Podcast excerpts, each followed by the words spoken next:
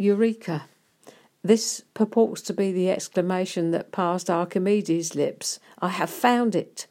When, after a lengthy study, he found the amount of alloy that had been mixed with gold in the crown of the king of Syracuse. Be that as it may, we need a eureka, I have found it moment too.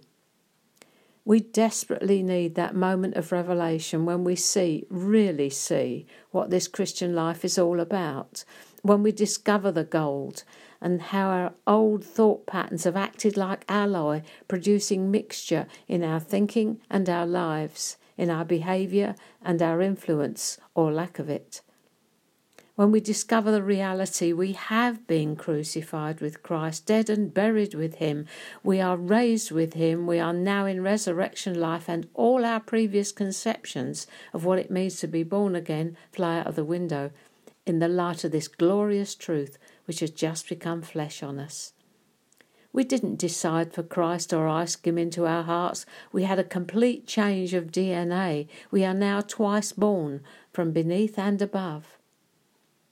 What we will be exploring together in the next stage of our journey into living a kingdom lifestyle is just this we are in resurrection life. It isn't something that's going to happen, it's already happened. The question remaining now is simply will we live in it or not? Our old life has no power over us unless we give it to it.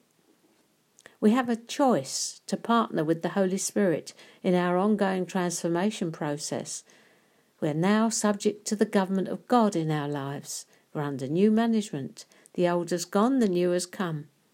I'm up for that. How about you? See you shortly then.